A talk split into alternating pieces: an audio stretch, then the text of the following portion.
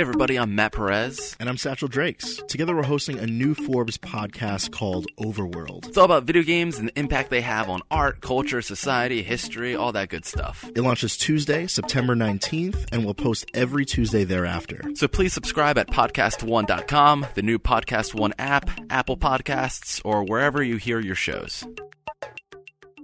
Can your faith inform your financial values? The short answer yes. At Thrivent, we help millions of Christians be wise with money with advice, insurance, banking, investments, and generosity. Visit Thrivent.com. Thrivent, be wise with money.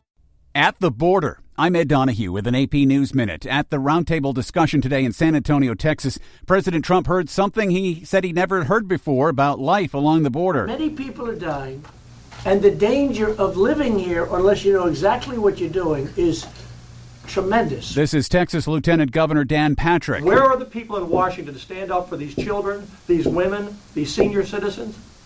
Where are they?